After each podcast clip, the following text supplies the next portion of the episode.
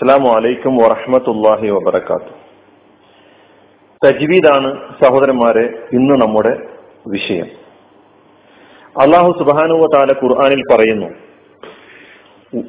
വറത്തിലിൽ ഖുർആാന തർത്തീല. സൂറത്ത് മുസമ്മിലെ നാലാമത്തെ ആയത്താണ്. ഖുർആൻ സാവധാനം അവധാനതയോടെ സ്ഫുടതയോടെ നീ പാരായണം ചെയ്യുക എന്ന് അള്ളാഹു സുബാനുവ താല മുഹമ്മദ് സല്ലാ അലൈഹി സ്വലമയെ ഉണർത്തിയതായി നമുക്ക് കാണാൻ കഴിയുന്നു. അപ്പൊ ഖുർആൻ എങ്ങനെ പാരായണം ചെയ്യണം എന്ന് ഈ ആയത്തിലൂടെ നമുക്ക് മനസ്സിലാക്കാൻ കഴിയുന്നു. വിശുദ്ധ ഖുർആാനിന്റെ പാരായണ നിയമവുമായി ബന്ധപ്പെട്ട കാര്യം നാം മനസ്സിലാക്കുന്നതിന്റെ മുന്നോടിയായി ഖുർആൻ ആകുന്ന ഈ മഹാഗ്രന്ഥം ലൗഹൽ മഹ്ഫൂലിൽ നിന്ന് നാം മുമ്പ് മുമ്പത്തെ വിവരണത്തിലൂടെ മനസ്സിലാക്കിയതുപോലെ വിശുദ്ധ ഖുർആൻ ലൗഹുൽ മഹ്ഫൂലിൽ നിന്ന് ജിബിരി അലൈഹി ഇസ്ലാം മുഖേന റസൂല്ലാഹി സല്ലാ അലൈഹി സ്വലാമ തങ്ങൾക്ക് ഓതിക്കൊടുത്തതും നബി സല്ലാ അലൈഹി സ്വലാമ ഓതിയതും നബി സല്ലാ അലൈഹി സ്വലാമ അവിടുത്തെ അനുയായികൾക്ക് ഓതിക്കൊടുത്തതും അവർ ഓതിയതും അവർ തുടർന്നുള്ള തലമുറയ്ക്ക് ഓതിക്കൊടുത്തതും ഒക്കെ ഇന്ന് നാം പരിചയപ്പെട്ട അല്ലെ പരിചയപ്പെടുന്ന ഇന്ന് നമ്മുടെ മുമ്പിൽ ഖുർആന്റെ പാരായണ നിയമങ്ങളായി രേഖപ്പെടുത്തപ്പെട്ടിട്ടുള്ള നിയമങ്ങൾക്കനുസരിച്ചായിരുന്നു.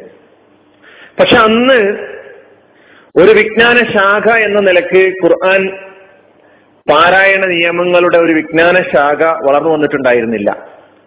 എന്ന് പറഞ്ഞാൽ ഇന്ന് നാം പരിചയിച്ചിട്ടുള്ള തജവീദിന്റെ സാങ്കേതിക പ്രയോഗങ്ങൾ അന്ന് നിലവിലുണ്ടായിരുന്നില്ല. എപ്രകാരമാണോ പാരായണം ചെയ്യപ്പെട്ട് തന്നത് അപ്രകാരം പാരായണം ചെയ്യുക എന്ന നിർദ്ദേശമായിരുന്നു അവർക്ക് നൽകപ്പെട്ടിരുന്നത്.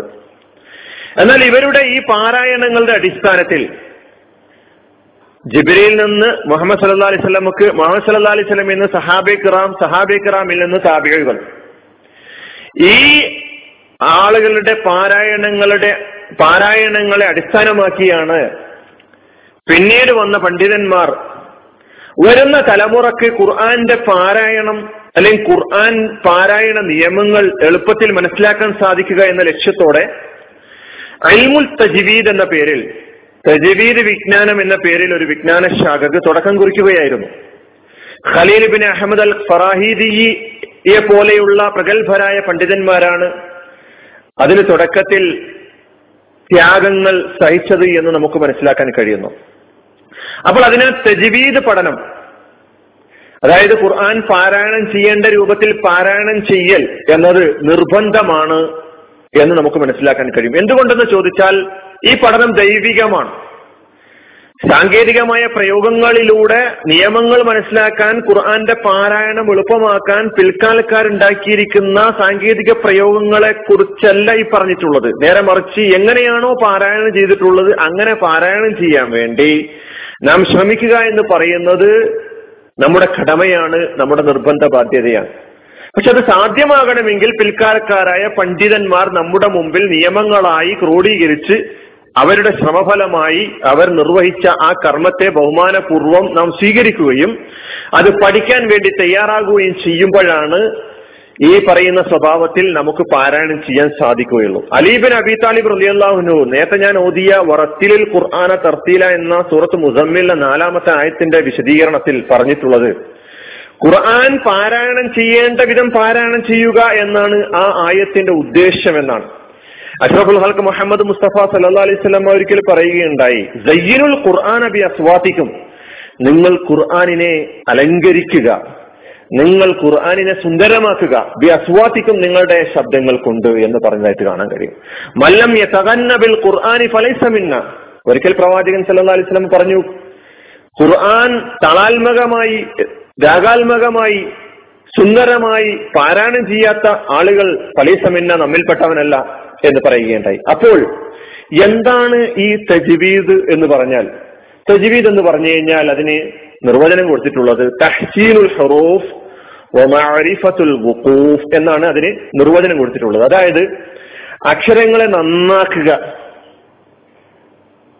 മാരിഫത്തുൽ വുഖൂഫ് സ്റ്റോപ്പുകളെ കുറിച്ച് നിർത്തലുകളെ കുറിച്ച് ഉള്ള ധാരണ ഉണ്ടാവുക തിരിച്ചറിവുണ്ടാവുക. ഇതാണ് പണ്ഡിതന്മാർ തജ്വീദിന് നൽകിയിട്ടുള്ള ഒരു ഏകദേശ നിർവചനം എന്ന് നമുക്ക് മനസ്സിലാക്കാൻ കഴിയും. അതായത് തഹ്സീനുൽ ഹറൂഫ് അക്ഷരങ്ങളെ നന്നാക്കുക. എന്ന് പറഞ്ഞാൽ അക്ഷരങ്ങൾക്ക് അവയുടെ അവകാശം വകവെച്ചു കൊടുക്കുക എന്നർത്ഥം. ഓരോ അക്ഷരങ്ങൾക്കും അവയുടേതായ ഉച്ചാരണമുണ്ട്. അവയുടേതായ ഉത്ഭവ സ്ഥാനങ്ങൾ വിവരിക്കപ്പെട്ടിട്ടുണ്ട്. അതാണ് അക്ഷരങ്ങൾക്ക് അവകാ അവയുടെ അവകാശം വകവെച്ചു കൊടുക്കുക എന്നതുകൊണ്ട് ഉദ്ദേശിക്കുന്നത്. അപ്പൊ നിർത്തേണ്ടത് എവിടെ എപ്പോൾ എങ്ങനെ ഇതും നമുക്ക് നിയമങ്ങളിലൂടെ പഠിച്ചു മനസ്സിലാക്കാൻ കഴിയുന്നു. ഇബിന് ഉമർ അലി അള്ളാഹുന് പറയുകയുണ്ടായി നബി സല്ലാ അലൈഹി സ്വലമ തങ്ങൾ ഞങ്ങൾക്ക് ഓരോ ആയത്തുകൾ ഓതി തരുമ്പോഴും Ibn Abbas Ibn Umar Ali അള്ളാഹുന് പറയാണ് ഞങ്ങൾക്ക് ഓരോ ആയത്തുകൾ ഓതിത്തരുമ്പോഴും അതിലടങ്ങിയിട്ടുള്ള അതിൽ വന്നിട്ടുള്ള ഹലാലുകളെ കുറിച്ചും ഹറാമുകളെ കുറിച്ചും ധർമ്മത്തെക്കുറിച്ചും ഹൈറുകളെ കുറിച്ചും നിയമങ്ങളെ കുറിച്ചൊക്കെ തന്നെ ഞങ്ങൾക്ക് വിശദീകരിച്ചു തരുന്നതോടൊപ്പം ആ ആയത്ത് എവിടെ എങ്ങനെ അവസാനിപ്പിക്കണം നിർത്തണം എന്ന കാര്യങ്ങളൊക്കെ തന്നെ റസൂൽ അലൈഹി സ്വല്ലാ അലൈഹി സ്വലമ തങ്ങൾ ഞങ്ങൾക്ക് പറഞ്ഞു തരുമായിരുന്നു എന്ന് ഇബിനു പറഞ്ഞു അള്ളാഹുനു പറയുന്നതായിട്ട് നമുക്ക് കാണാൻ കഴിയുന്നത് അപ്പൊ നമ്മൾ ആലോചിച്ച് നോക്കുക ഒരുപാട് തവണ ജീവിതത്തിൽ ഖുർആൻ പാരായണം ചെയ്തിട്ടുള്ള ആളുകളാണ് നമ്മൾ. പക്ഷെ ഈ പാരായണത്തോട് നീതി പുലർത്താൻ നമുക്ക് സാധിച്ചിട്ടുണ്ടോ?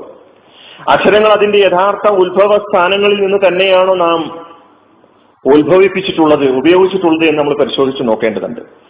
അപ്പോൾ അക്ഷരങ്ങളുടെ ഉച്ചാരണത്തിൽ പ്രധാനമായും നമ്മുടെ ശരീരത്തിലെ ചില അവയവങ്ങൾ പ്രധാന പങ്ക് വഹിക്കുന്നുണ്ട് എന്ന് നമ്മൾ മനസ്സിലാക്കേണ്ടതുണ്ട്. പ്രധാനമായും നമ്മുടെ വായു അറകൾ ശ്വാസനാളം തൊണ്ട നാവ് പല്ല് ചുണ്ടുകൾ അണ്ണാക്ക് തരിമൂക്ക് തുല മുതലായവ.